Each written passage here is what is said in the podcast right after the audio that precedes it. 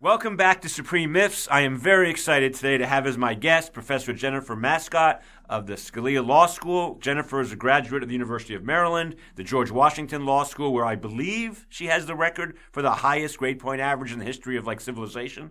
I think that's true. Um, Jennifer clerked for Judge Kavanaugh and Justice Thomas. Um, and she's written more articles and essays on administrative law and constitutional law and delegation than you can possibly imagine. Uh, she's also the co-director of the Boyden Gray Center for the Study of the Administrative State. Um, and she also worked for the Office of Legal Counsel under Donald Trump and fifty-five other things. Jennifer, welcome to Supreme Myths. Eric, I'm so glad to be here. Thank you for having me today. Um, I've loved following your podcast, and I'm just thrilled to be here today discussing constitutional law with you. There's a lot going on these days. There certainly is. I want to mention to those listening and to maybe the seven of you watching on YouTube that Jennifer is currently multitasking, uh, as, as many of us do with children, um, and she is at the National Cathedral as we are taping this. Um, and her, her daughter, I think, is singing in a chorus, and I really appreciate you fitting, you fitting me in today. This is wonderful. Thanks so much for being flexible. Yes, I'm, as many of you are, parents for children, and so uh, my daughter's choir concert's here today, and it's just really thrilling to be in D C chatting con law with you, Eric. Well, awesome. Well, let's begin. This is being taped on Friday, uh, uh, May sixth, and it'll probably be released next Tuesday or Wednesday. This is the week where we got the draft opinion from Justice Alito, um, which the court has authenticated as a draft opinion, but only a draft. And, of course, this was the major news all week. I did a Law Day talk yesterday that wasn't supposed to be about anything about abortion, and, of course, we had to talk about it. What was your reaction when it first came out? And and, and what is it? I'm curious what your reaction was when you first, like, saw it and what your reaction is now four days later. Well, Eric, I think my reaction has pretty much stayed the same. I mean, as a former law clerk at the Supreme Court, it was shocking. Yeah. It was really shocking. I think it was eight forty-five on Monday night to read an article saying that an entire draft opinion had been leaked from the Supreme Court. Um, nothing even approaching anything at all like that magnitude has happened in recent memory. I mean, as a law clerk there, you know, one of the really core things is confidentiality, because, as you know, the courts, of course, are an independent branch of government. Want to make sure the justices are really trying their best to adhere to the rule of law, not be influenced at all by outside considerations. And so there's really a culture of a lot of camaraderie, believe it or not, among all the chambers, the courts, of people being able to just, I think in a very free way, try to get to the best answer on the rule of law. And the idea that that uh, camaraderie and confidentiality would be breached by a preliminary document uh, being released was really shocking. And the other thing, honestly, from my standpoint, that made it somewhat surreal is that I was at that time actually preparing to testify the next day. Wow. Before Senator Whitehouse and Senator Kennedy on Senator Whitehouse's Judicial Transparency Act. And so, of course, the discussion the next day was really about the Dobbs opinion, but it just seemed like quite curious timing. And again, I think all the senators across the uh, aisle Um, we're just really uniformly shocked and dismayed that this would happen. And I should have mentioned you are a frequent testifier in front of Congress on things involving the Supreme Court. So as I know you know, and of course listeners to this podcast know, um, I, I am very much the Supreme Court critic, and probably as much a critic as anyone around. Um, I was made sad by this too.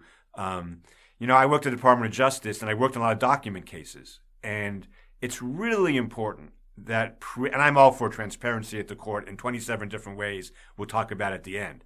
But pre-decision conversations, deliberations, all that stuff needs to be secret. It just does, don't you think? Well, I absolutely do, because I think, and, and this is one reason, actually, I think also there needs to be confidentiality in the executive branch, where you mentioned you and I both yeah. used to work, because it allows people to be able to vet issues in a freer way and reach better decisions. It also um, encourages trust, and I think it facilitates people who have different viewpoints and awfully vastly disagree on the right uh, answer of the law and the Constitution, as I expect you and I do in many ways, to be able to have full and frank discussions and try to really listen to each other and figure out what I can learn from you and you can learn from me and vice versa.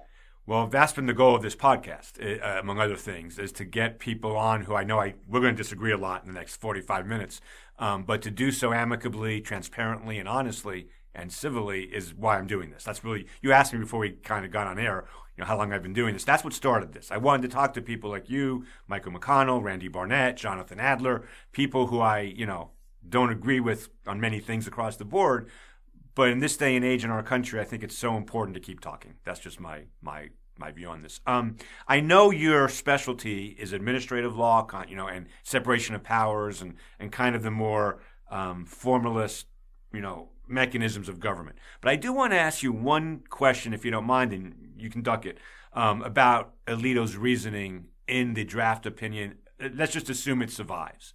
It may not, but let's just assume it survives, because Kavanaugh raised it as well at the oral argument, which is this line that because abortion is not in the text of the Constitution, we can't protect it. And I think I've, reasonable people can disagree about whether abortion should be protected or not. I'm on record as saying Roe and Casey are wrong, just not any more wrong than Heller or a bunch of other cases. But my question to you is, can we just drop that line? Because anti-commandeering, sovereign immunity, there are a zillion things the court has ruled nationally as a matter of constitutional law.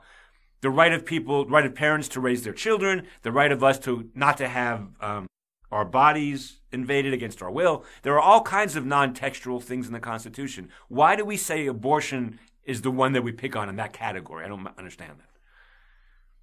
I mean, you say pick on. I, I think the court um, does think that there are a number of things not in the text of the Constitution. And I took the point there to be actually a little bit broader. Not okay. just that that word is missing and that that means we can't look to structure and context, but that if you put all of the context together and how the Constitution's working and then the understanding of the due process clause, privileges, and immunities, and I mean, the opinion is, um, you know, scores of pages long.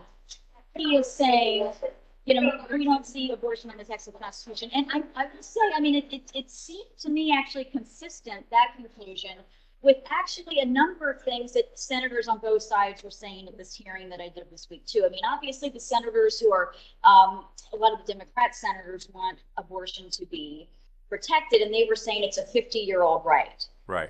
But I, by saying it's a fifty-year-old right, there's almost some sort of internal tension there, right? Because I, like...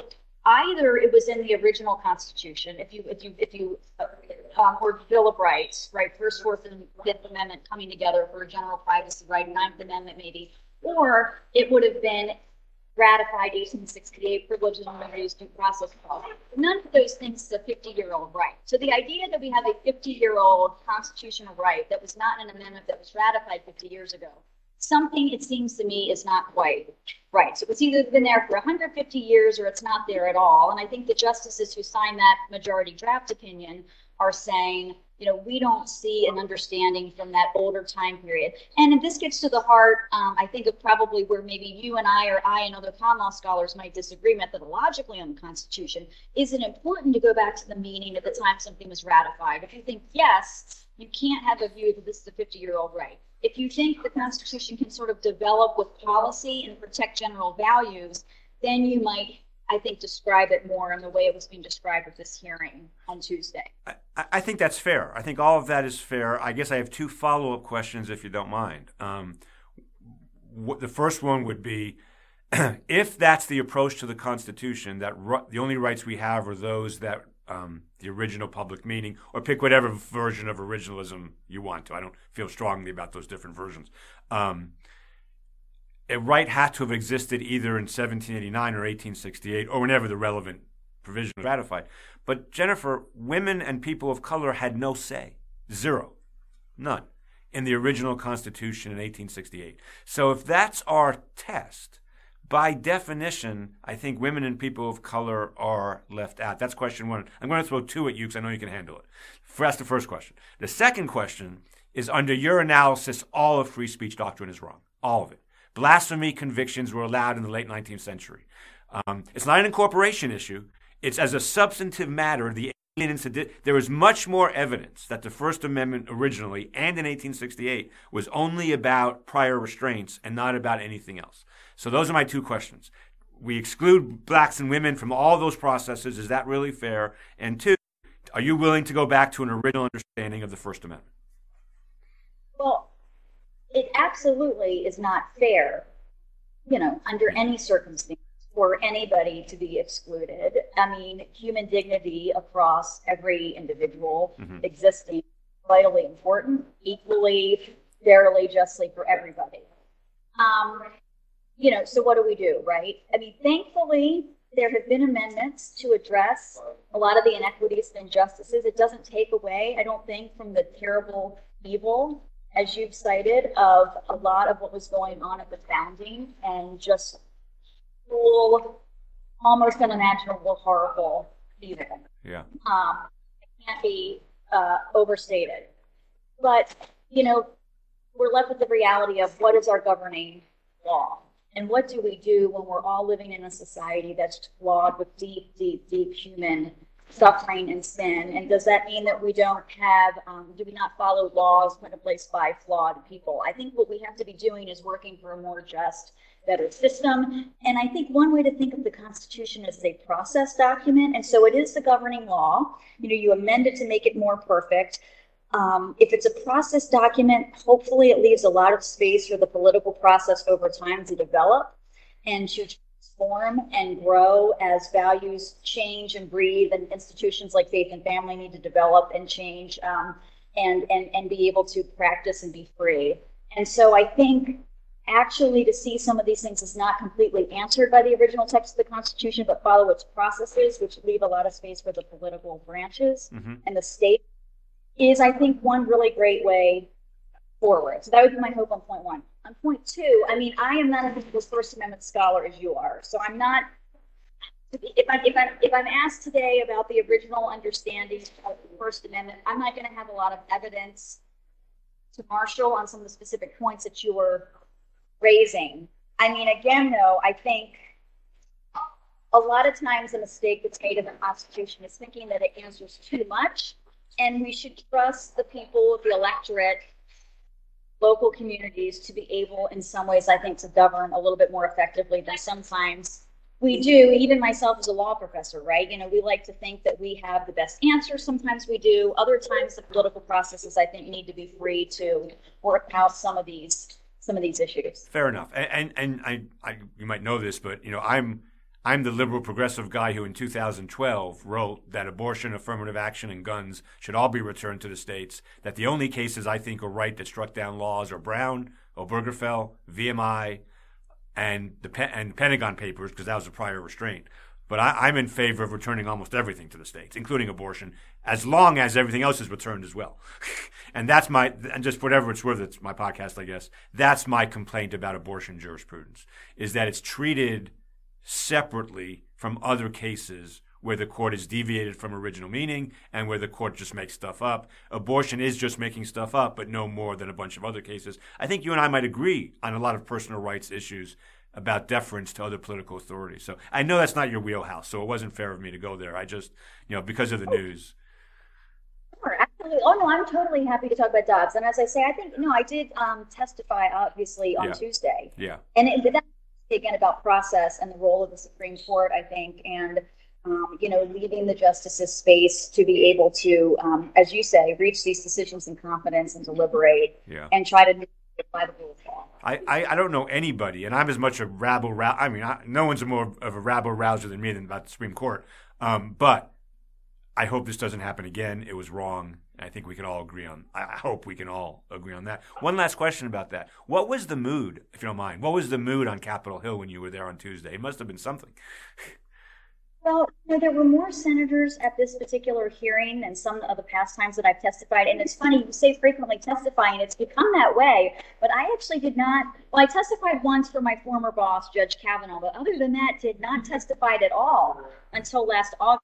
Um, Because for a number of years, I was adjunct teaching while having ch- children and was head, but, uh, and so was not um, doing as much publicly or with the government or anything. But since coming out of D O J, I think that sort of blend of law professor, government right. service, living right. in D C, it's helped. But no, that people were people were uniformly concerned, I think, and frustrated and perplexed and not really sure. Um, Just wanting to, you know, just wanting to talk through and, and kind of think about how this could not happen again. Right. I, I've been in search of, and I've been criticized about this a little bit from my progressive friends, but I've been in search of bipartisan moments now since two thousand six. Since the day Trump was elected, I have been on, on the lookout for and searching for and trying to illuminate bipartisan moments. This should be one, right? We should all just be aghast, make sure this never happens again. And no matter where one is on the spectrum, one should, political spectrum, excuse me, one should agree with that, right? I think that's right. And I think at least at least it sounded like at the hearing on Tuesday, everybody did. Good, good. Okay. Let's move to your real expertise. Um, I'm not that you're not an expert on that stuff, but um, you have written beautifully and wonderful and, and, and pretty wonderfully, although I disagree with a lot of what you write. Uh, but still, I, I love your, your work on this, on, on both separation of powers and the administrative state. That obviously is really in the news. So let's start at a thirty thousand foot level, a little bit of a trigger warning here for non-lawyers, non-law professors. I try to keep this very accessible. This may be a little bit less accessible, but I think we, I, I know you can handle it. So, you know, just remember non-lawyers are listening. So that's, that's important. Um, separation of powers. Um, I take it you're a formalist? I would consider myself a formalist. What does that yes. mean? So tell, if you had to explain that to a real, this podcast is really for informed non-lawyers. That's what I really want to gear this to. So if you're going to talk to an informed, smart non-lawyer, how would you describe a formalist when it comes to separation of powers? So it's a little bit tricky because I'm not sure that the phrase actually completely correctly describes the theory. Okay. But there's two, I think, general perspectives on how to look at the Constitution. One, as you say, is formalist. The other is maybe functionalist. And the idea basically would be, does one believe that we should adhere to formal, see the Constitution as having formal constraints, formally dividing the federal government into three branches with specific formally specified roles mm-hmm. that need to be adhered to in a technical way, precise way? Or is it more about getting the function right? We have some overall movement or idea or direction that the government should take. And so long as we stay with those principles generally, all we have to do is more generally provide the function. So one is a little bit more living and breathing, the functionalist approach. The formalist approach says, these are really longstanding rules put into place, ratified in seventeen eighty-eight. We've got to stick with them no matter where they lead. That that's a great description, Jen. That was awesome. I'm, I may I may steal that from my class, if you don't mind, as, as an introduction. Oh, that's fine for you. Okay. Separation of powers. So, so let's make it concrete for a second. Um, and let's just take an issue that's not um, – I mean, this obviously part of this issue is in the news, but but let's let, let's let's take the Supreme Court circa nineteen seventy-three or so, and they have to decide, okay, Nixon has these tapes, and the special prosecutor wants the tapes for a criminal trial. And President Nixon says these tapes recorded confidential communications at the highest levels in the Oval Office. I don't have to give these to you. That would breach all kinds of presidential obligations, privileges. You know, uh, the court rejects his argument in a fairly formalistic opinion, I think. How would you approach that question? You know, I mean, executive privilege, as you point out, I think is a challenging yeah. question. Because, I mean, obviously, there's no reference specifically to executive privilege in the Constitution. It should be noted there's also no reference really to oversight. Right. I think the role of Congress in trying to get information from Fair. the legislative branch.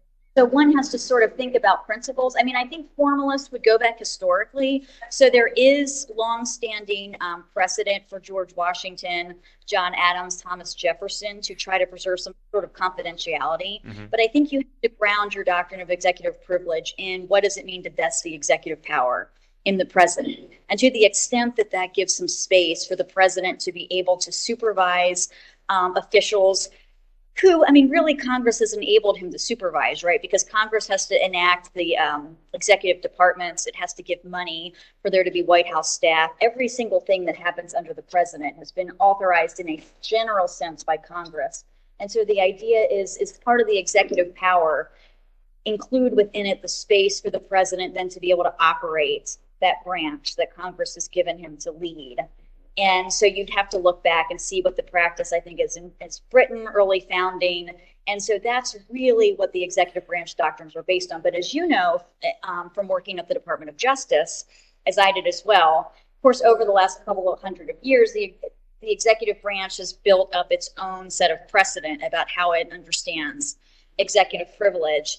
And because often these questions do not come before the court in a way that enables the court to resolve them, we had very few opinions really, um, comparatively, like U S versus Nixon, where the court's not weighed in. So the executive branch and Congress have really been sort of left to kind of duke this out, which I think Congress finds perplexing a lot of the times because the person who holds the information obviously has a huge advantage, right? How do you get the information from the executive branch? And the Congress's power, there could be some quite interesting conflicts, right? Because it actually has some has been interpreted to have some inherent subpoena and contempt power. Right. So, I mean, there are some opinions recognizing that perhaps in a certain sense, you know, you could have the congressional sergeant at arms go arresting people in the executive branch to get information, but we don't really see that level of drama very frequently. We might have had Trump been reelected. I don't know. Um, so let me ask you this question, and I, I think that answer is I, I think the, I think that's not far from what the court did. I think the court looked at history, looked at stuff, and decided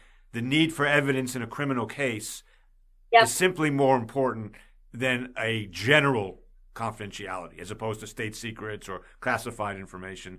Um, and okay. they had nothing to go on, right? I mean, they really didn't. And I, you know, I think that was a reasonable compromise. Some people disagree, but um, here, here's my question for you. Um, I've often been, and there's a, there's a there's a there's a footnote to this question.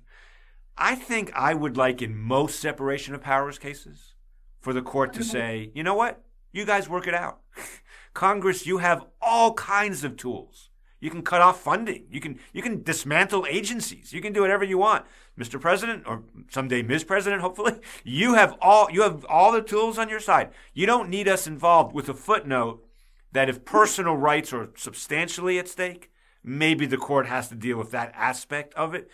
But in a lot of these cases, personal rights are peripheral, and that's not what's really going on. Am I crazy in thinking that? Well, I think there's two different um, parts to your to your comment, and yeah. the the. That in particular, I really would like to heartily um, affirm is absolutely Congress has a lot of tools. And I, I really strongly feel that one big um, way that government could be helped is for Congress to assert those tools more. It's very it's and, and actually um, we're trying to really think through this at the C. Boyden Gray Center where I'm where I'm working, yeah. because as you say, there are a lot of tools. Appropriations. I mean, there's oversight. I said it's not in the text of the Constitution, but it actually, so long as it's a, an adjunct really to the legislative function, of course, right. Congress can ask and request information. And perhaps Congress should impose, if it wants more information, more um, proactive reporting requirements so that the law is to sort of get the information up front rather than trying after the fact to pry it out of the executive branch. But um, I do think Congress really should be, whether it's legislating with more specificity or using those tools, um, asserting its will a lot more in the balance of power. The challenge, uh, right, is that five hundred thirty-five people, a majority of them in two branches, have to agree. And they're, you know, of course, in the House, they're also up for election every two years. And so I fear that the political consequences of taking a position often keep the members from being able to reach agreement on the level of detail that would really provide a restraint and control on the executive branch. So you get these very broadly worded statutes because that's why you can get with legislative compromise. And then the court has these deference doctrines, and it just gives an explosively large amount of power to the executive branch. Well, well and this is an area where you and I will now disagree, but with good cheer, I hope.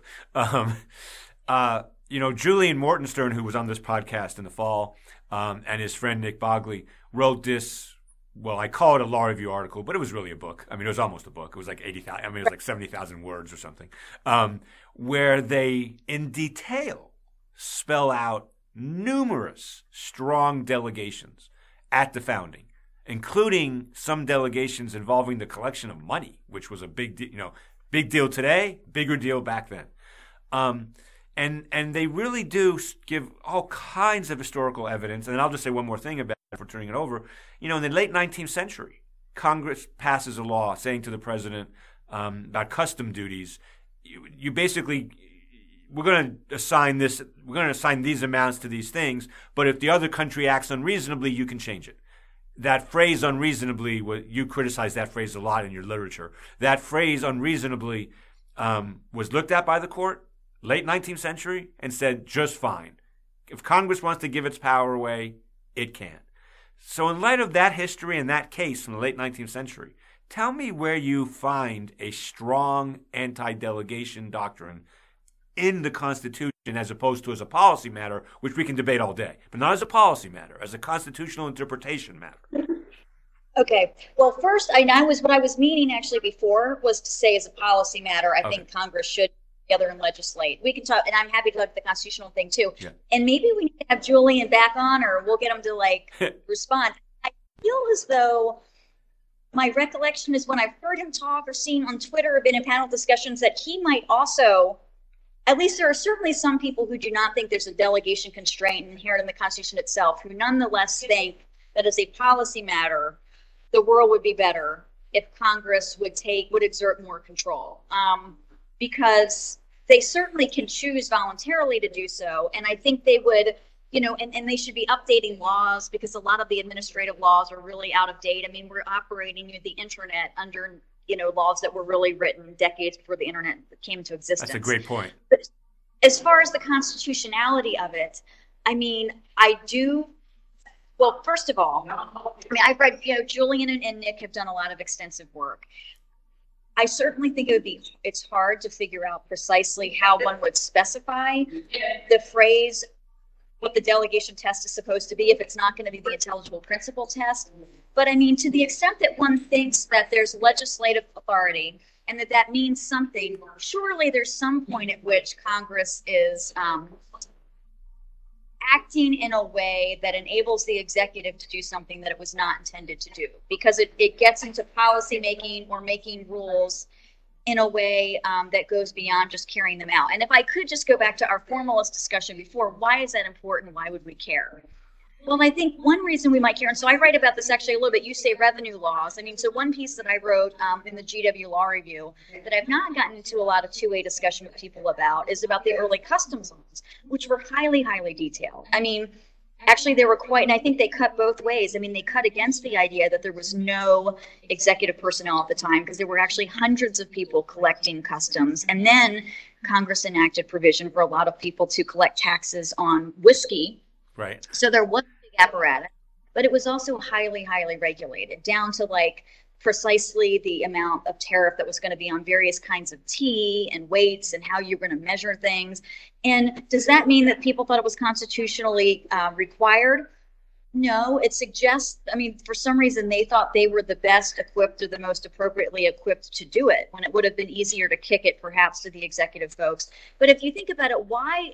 So, so, but I guess in the course of writing that piece, I went back and I read a lot of the first federal Congress debates and discussion on the customs laws. And what you can really see is how important it is to electoral interests, particularly at the beginning of the country. And I think still today, there are highly, highly disparate interests in different regions of the country.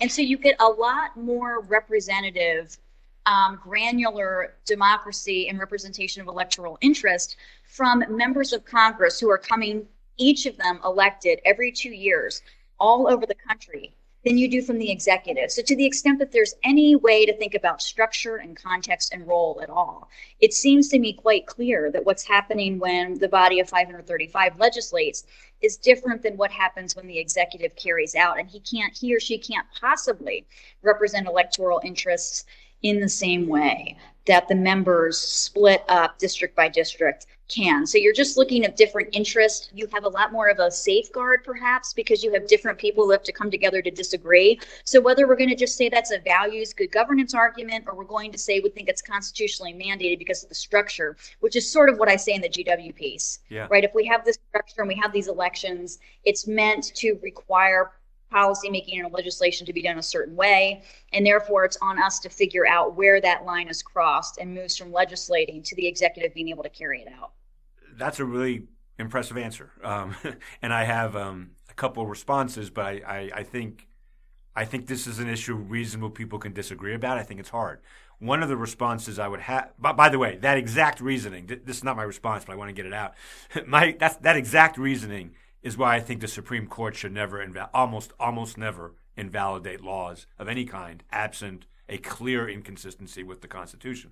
Because if six out of nine, even if six out of nine judges agree, that's not enough for a national rule. That's not enough to supplant fifty states. I I'm a big federal I'm a big federalism guy, even when it comes to personal rights, which, by the way, the Justice Thomas, for example, is not. Um, you know, that's why my view of the First Amendment is it's way overregulated, because reasonable people can disagree, and we should leave it to the states. So, we, so I understand the policy you're talking about. You may not agree it applies to the Supreme Court, but let me get back to your answer. How do we deal with? Let's take an let's take let's take an issue of climate change. Um, wh- whether one believes we should do a, uh, have aggressive, you know, responses or not, it's not my question. Certainly, climate change changes, or climate changes, or, or maybe it doesn't. But somebody has to figure it out. And certainly, we all have an interest in having clean water, clean air, right? I mean, that that's not something we may disagree how much, but we all want that. I don't understand how Congress could do that over time, because there's such granular issues. The issues are so gr- what? How many? I'm not going to have these words right, but you know, how many emissions a car can should be able to emit, if that's the right word. Um, what planes should be allowed to do in the sky? What boats should be allowed to do in the water? Where people dump? All that stuff. How do we expect Congress to keep on top of that? Well, I do agree with you that the expertise and needing to have it in Congress is a really big issue. I mean, just let me first say, I actually would be a real, I, I think, I mean, I need to think about it more, but yeah. I would be strongly inclined to think there's a real basis for thinking that Congress needs a lot more staff. I mean, if you think even about the changes that have happened in the last thirty to forty years, and I was talking to somebody um, recently about some of the environmental legislation from thirty years ago and how even different that was than it would be today on the Hill, where people are just not taking the time or having the time to sit in hearings and go item by item, amend, mark things up. I mean, I'm not sure it's always been as it is today. So I think there needs to be a space and hopefully more time and more staff to be able to go back and look and that level of depth. Also, I would be a really big advocate of Um, Congress having the resources to be able to hire the kind of um, expert legal and constitutional staff that the executive branch has, for example, in the Office of Legal Counsel. You and I were talking before the podcast started about our time at D O J, hundreds of attorneys at D O J, many, many attorneys in other agencies. I mean, how is Congress ever supposed to have the resources to figure out whether a law is even constitutional and assert its own interest in contrast to the executive branch when it's sort of outgunned by just the sheer number of lawyers? In fact,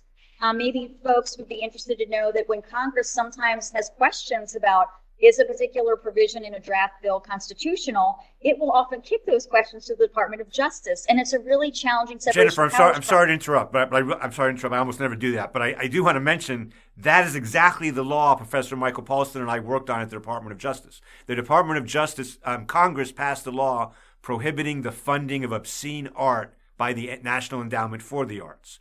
And in that okay. stat, and in that, and, and they specifically said to the executive branch, what you just said, I'm sorry to interrupt, but what you just said, you, executive branch, define obscenity for this statute. So Paulson and I went into a room, because they knew he was very conservative and I was very liberal. We went to a room and we wrote a law, like Paulson and I. No one heard of us. No one voted for us. No one heard about us. We wrote a law. It had the effect of law, it had the force of law, and they kicked the can to us. It's exactly what happened.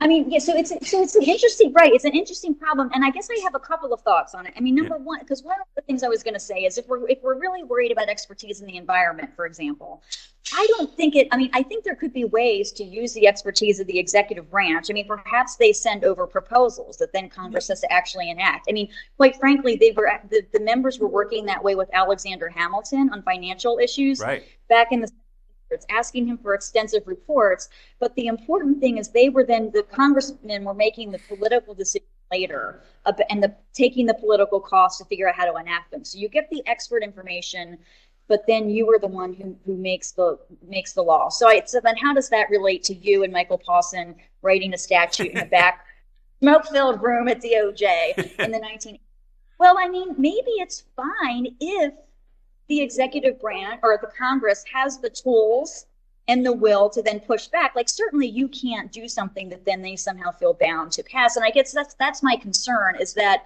it, it doesn't seem to me that there is the, the, and maybe it's those of us who are attorneys, maybe we should be more inclined to go work in Congress than try to get a job in the White House or right. wherever it is we might work. Be- because we really want, I think the people who are most familiar with constitutional law to be able to be there giving the members the tools about how to effectuate their policy interests constitutionally, just like the executive branch has. Otherwise, you're going to get a very pro-executive slant in all the constitutional analysis that's being done in bills. And the members of Congress don't are not going to have time to push back on that and question and challenge and assert their own interests.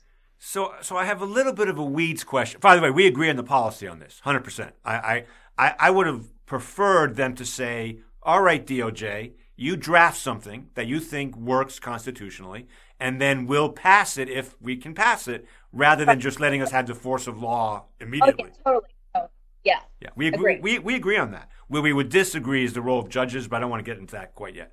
Um, well, no, I agree with you. I agree with you that, I mean, look, a lot of this could be solved. I think if if if, if judges, and I think it's starting to do this and try to be attentive to it, think through what does it mean to resolve a concrete case and controversy?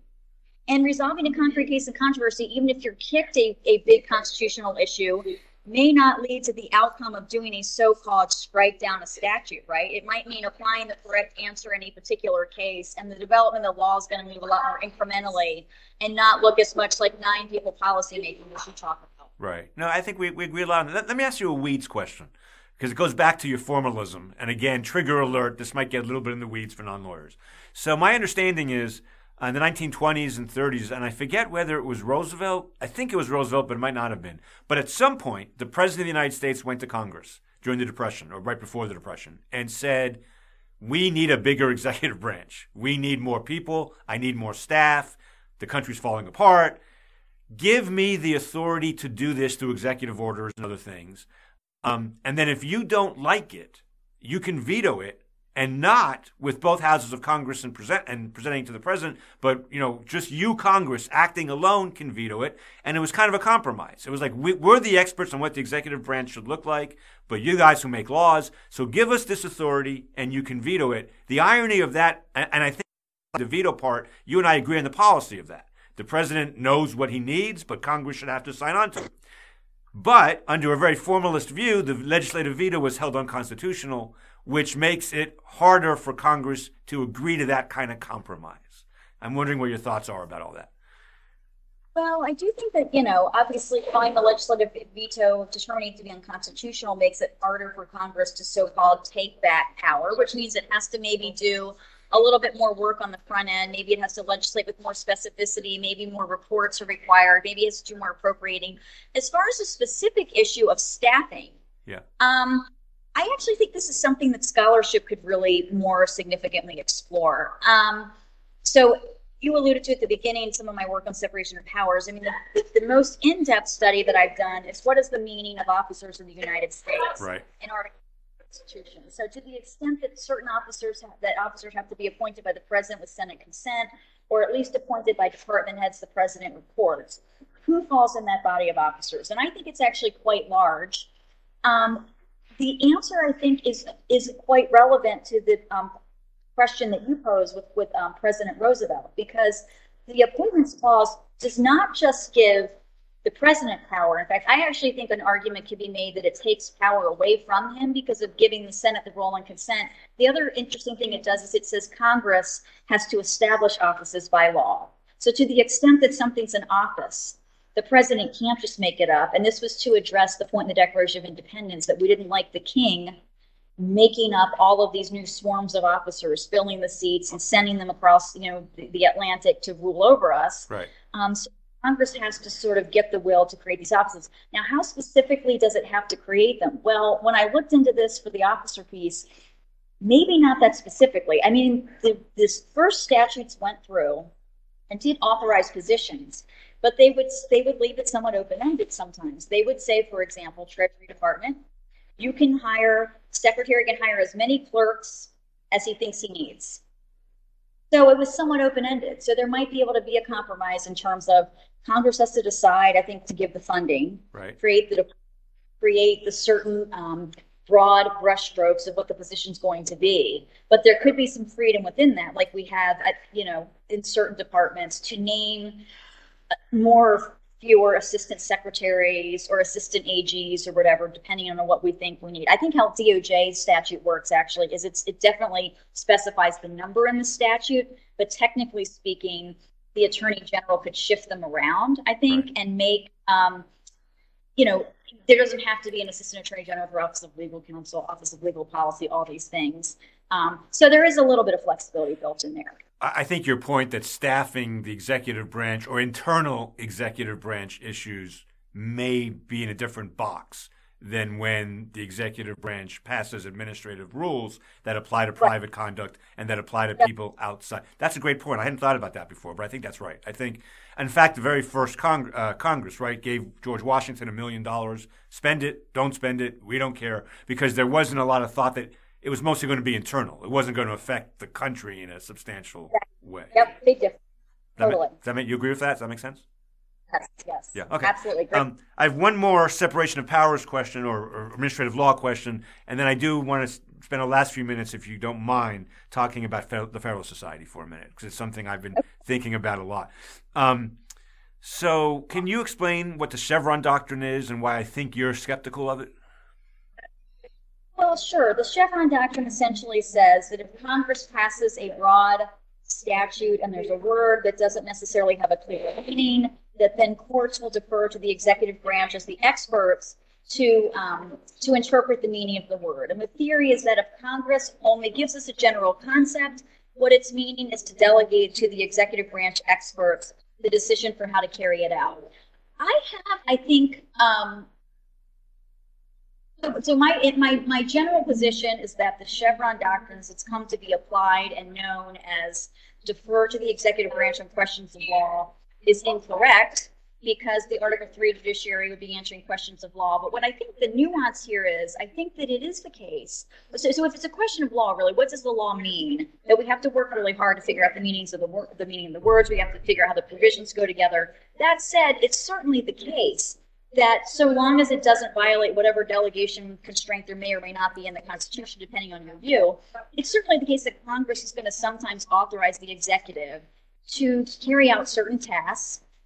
And so it might be that the text of the statute actually puts into place a legal meaning that gives policy discretion. So I, for example, think that some of the Fox Doctrine, State Farm, all of that review, arbitrary and capricious review, actually we should be deferring more to the executive than we do. Interesting. Because to the extent that your clear de novo legal interpretation reveals that there is actual policy room to work to be done there, you should defer to the executive in carrying out the policy work.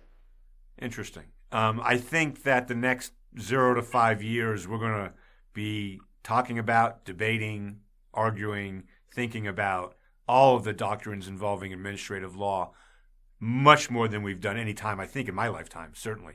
And uh, I agree. Yeah, it's going to be it's going to be interesting. I, I will say, I think that's where originalism maybe really has a blind spot in this sense. Uh, so it's my podcast, and once a podcast, I have to mention Richard Posner because that's just my guy, and uh, that's just it's just an informal rule of Supreme Myths. I have to mention Posner once once a podcast. Um, okay.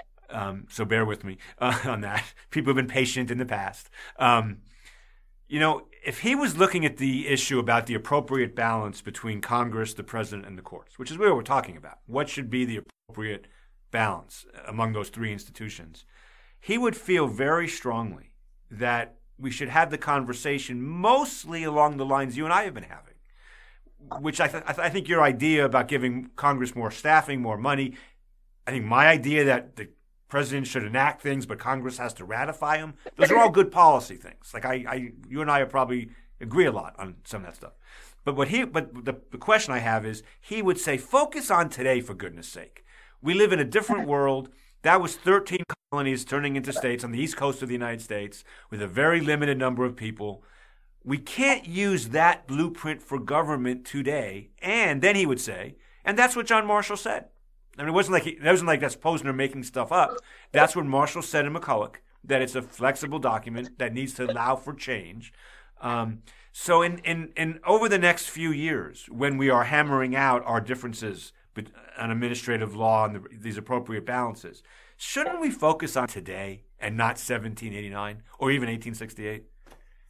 Well, I think we should focus on today, but again, that's why I'm saying I think the Constitution puts into place policy and procedural constraints. So we should try as hard as we can to understand, I think, the particular institution that the Constitution was putting in charge of various decisions and try to apply that the best we can and give space again to the political branches to decide. And I think one thing we talked about earlier in the podcast and we shouldn't forget is the states.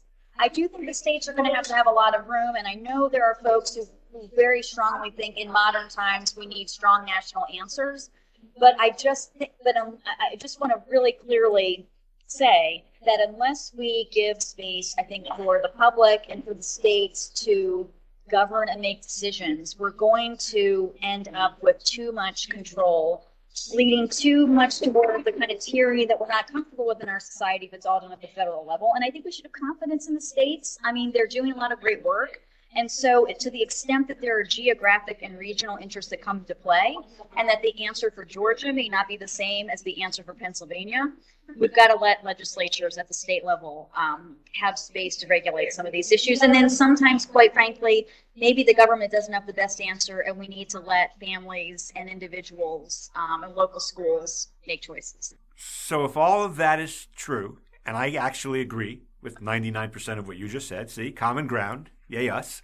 Um, then I got to push back a little bit, though, on your former boss, for example, Justice Thomas, and say, okay, the same is true for affirmative action. What is true in Atlanta? So let's just take Atlanta, Georgia, my law school, which is two blocks from the old Heart of Atlanta motel, which in my lifetime, and Jennifer, I'm old, but I'm not ancient.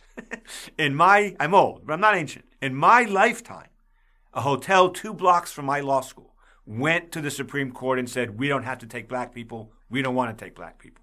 What is true for Native Americans in the, the Southwest, what is true for African Americans in downtown Atlanta, what is true for Asians in San Francisco, these are all local conditions that make big differences on the ground locally. There's not been a lot of discrimination in Atlanta traditionally against some people of color because we didn't have a lot of people of color other than African Americans, for example. So if you're going to make that argument about, you know, kind of return to the states, families, all that stuff, I agree. But then abortion, affirmative action, guns, and most issues that are not definitively resolved by the Constitution should be left to the states. And I'm all in favor of that, including abortion, even though I'm the most pro-choice person you ever meet. I met my wife giving a talk to Planned Parenthood. I volunteer for Planned Parenthood. I would send it back to the states, as long as affirmative action and guns are also sent back to the states. You can yell at me now. oh no, I mean, there's no, there's no yelling. We're having a great discussion. I mean, look, I, I think on all of these issues, right? We have to be guided, as you say, by the text and context, and figure out what's there and what isn't there. And I think the court is trying hard to do that in a lot of these issues. I mean, you referenced Justice Thomas, and just on a on a, on a separate point, I mean, one, I mean, I, well, having, you know, just taught with him and spent a lot of time with him, I mean, he is certainly somebody who has a deep, deep understanding about the different interests in different parts of the country and the need for there to be space, obviously, for the political branches to, um, to legislate. I think since you bring up um, affirmative action and other issues in the South, I mean, I, I also should say, well, a lot, I mean, I, there's a lot I could say about Justice Thomas. I mean, number one, like, he's one of my top heroes, top favorite people on the planet. Well, he's but one of my least I, favorites, so we can disagree on that. Go ahead. But, but, but I mean, the thing I think to understand, so Justice Thomas, right, he grew up under segregation. He grew up um, at a time where there were very few government institutions in the South, but they, but but there but there were that he grew up under segregation, and that was his experience. And so I do think sometimes um, people sometimes miss understanding his perspective or what's shaping sometimes the view on government authority and the Constitution, because we have not gone through that, right? That's not our background. So it doesn't seem at all surprising to me that somebody who grew up under segregation but then has come to really love this country and serve it in many different capacities, would um, try to bring the really trenchant review to the constitutional text that I think Justice Thomas tries to bring in every decision that he... Except colorblindness that, that, is not in the Constitution. Not close. They could have well, put that They could have put that in. They really, I mean, they really could have. They didn't. I, again, I think, I just, I think, I think... Justice Thomas's jurisprudence is often, you know, misunderstood, and I'm not saying you do this, but looked at more for what is the bottom line and does somebody agree or disagree. And I just have to say, I think he is, and I know him to be somebody who in every case is really trying to figure out the neutral answer and just has a love for his fellow human that I was sort of really want everybody to be aware of on the podcast today. Okay. Well, I, I'll accept the love for the fellow human, but um, I, I will send you my Dorff on Law piece, which lines up the Republican Party platform of nineteen ninety-two with Justice Thomas's constitutional law agenda. Let's move on to something else, um, and then we'll, fa- we'll finish with this. Um, so I had a bizarre and wonderful experience two weeks ago at a Federalist Society debate uh, in Cincinnati. Um, okay. I still do these. A lot of my progressive friends don't. I think they're wrong not to do them um, because I want to meet the lawyers and the students and the Federalist Society law professors at other schools. Um, and it, I, uniformly, we have educational, good faith debates, meetings, dinners, et cetera. I was shocked to learn, but I think there's so much truth in this, and I really would love your opinion on this. Because you were a member of the Federalist Society, right, I assume? Yes, I am a member. Yeah. Of the yeah. Okay. So let me give you the analogy of what I'm trying to explain. If the leadership – now, A C S is like, you know, a, a, a, a, a kernel of a, a, sand, a piece of sand compared to the wealth of the Federalist Society. But leaving that aside, if the head of A C S was two standard deviations away from the median Democratic voter and had enormous power and enormous money, I think that would be a problem. Not a problem for the rank and file of A C S, but a problem for the leadership of A C S. I was with a bunch of Federalist Society students, lawyers, and professors who kind of had sympathy for my position that FedSoc does fantastic things on the ground with, with law schools and lawyer chapters and students, and I, and I participate in all of them whenever I'm asked. But the leadership is really a problem because the leadership represents the far right of the Republican Party and sat in the White House during Trump's administration.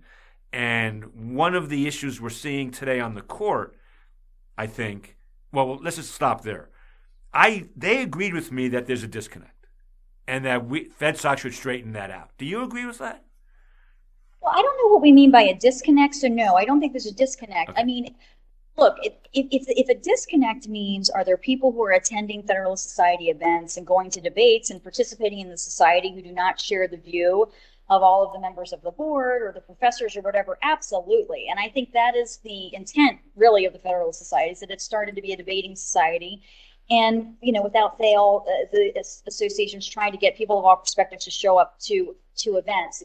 I mean, all of the other points about concern, I don't, I mean, I don't have any concern, actually, about it at all. I mean, there are plenty of, I think, in our society in the United States of America, really well-funded groups, and I, I can't comment because I don't have any internal knowledge about any of these kinds of kinds of things really at all for any of these groups, um, other than perhaps, you know, one's the one that I'm co-directing.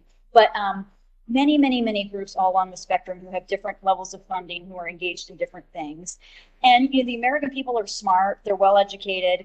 Again, back to our system separation of powers, we have a system where decision-making spread out. And so to the extent we're talking about whatever it is, the concern of the, of the of the moment is, whether it's appointments or whatever, you know, we have like a Senate of one hundred people who have to decide whether to confirm somebody or not. We've got a big Congress to decide whether to push a law or not. So I just, I don't, I don't know what any private group having money or not having money really has to do with any of that. Because well, well Jennifer, no, no come on, wait, wait, I can't, wait, wait.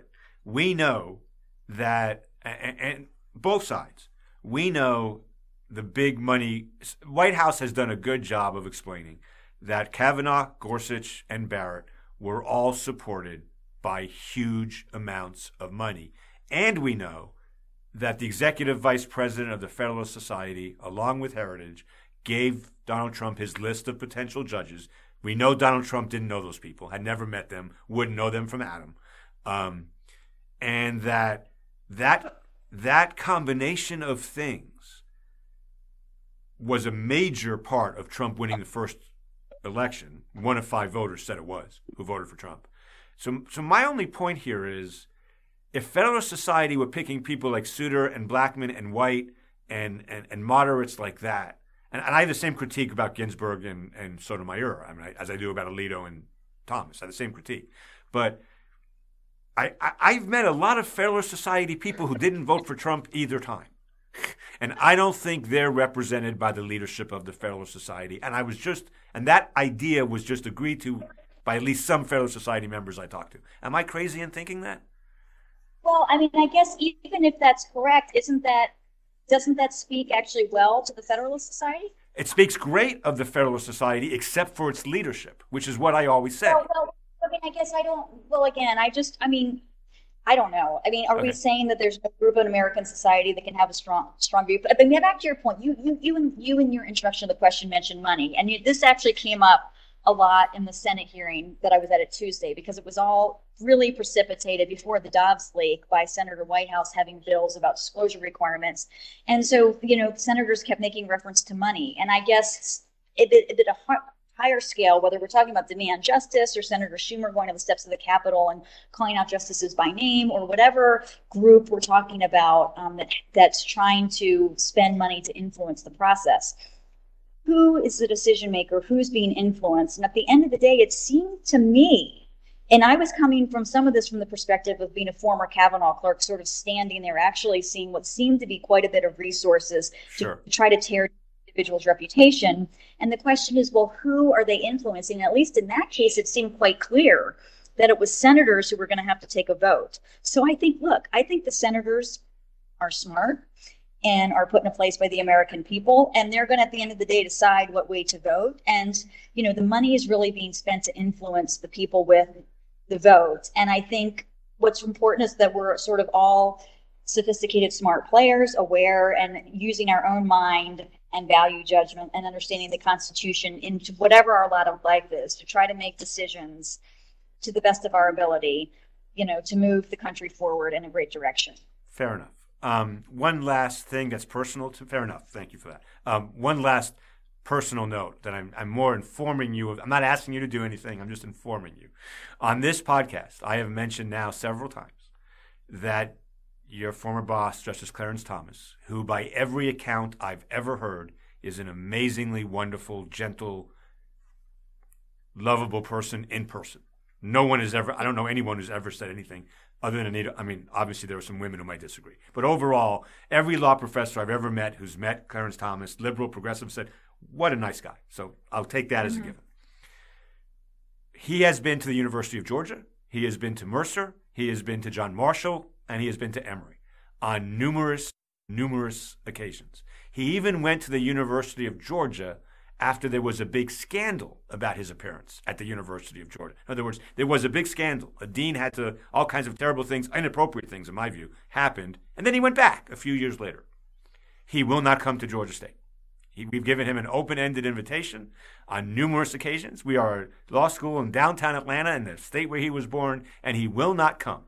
Um, Akhil Amar tells me it is largely because he's afraid of getting an unwelcome reception from me, to which I have said many, many times that will not happen. Um, I did not invite him the third time, a former kid who he's friends with. Open-ended invitation. He still said no. Um, so I'm not asking you anything. I'm just saying it would be nice if I got some message from somebody somewhere sometime that Justice Clarence Thomas would consider coming to the second state flagship institution of the state where he was born, because he goes to every other law school in this state on a consistent basis. Don't have to respond. I just wanted to, laziness, you want to. Well, Aaron, look, I have absolutely no knowledge of any of that at all. I can echo, as you say, he, every time, I, is friendly to everybody, knows the name of all the court staff. Yep. Has loved being places. And quite frankly, if you look actually, I think at our current Supreme Court, I mean, in terms of the amount of time he spends teaching in the classroom and everywhere, he Agreed. is so Agreed. approachable and all the time. So I'm going to take this as a great compliment to Justice Thomas, that your institution would love to benefit from seeing him, and how, what a wonderful, wonderful thing that um, your students and faculty Of course we would. Spend time He's a Supreme Court justice. I mean, I, you know, that's been my position all along. I mean, no one's been more critical of him than me, no one in the, in the world than me. But we would benefit from him being here, and I don't really understand why he won't come. Anyway, that's not your problem. I just wanted to mention it to you, just in case you could do something about it indirectly. Anyway, Jennifer, thank you so much for doing this. level, but I am so glad to be able to choose how to spend my own time and choose to spend an hour here in this discussion with you, which has been just so nice for you to invite me. Oh, no, it's my pleasure. And I hope we get to see each other in person soon. COVID's been hard on that for the last couple of years, but um, I know we may go to a conference together in, the, in, in, in Wisconsin if we get lucky. So we'll see. That's awesome. Thank you so much, Eric, Th- and really appreciate it. You have a lovely day. Thank you, Jennifer. You too. Take care. Bye-bye.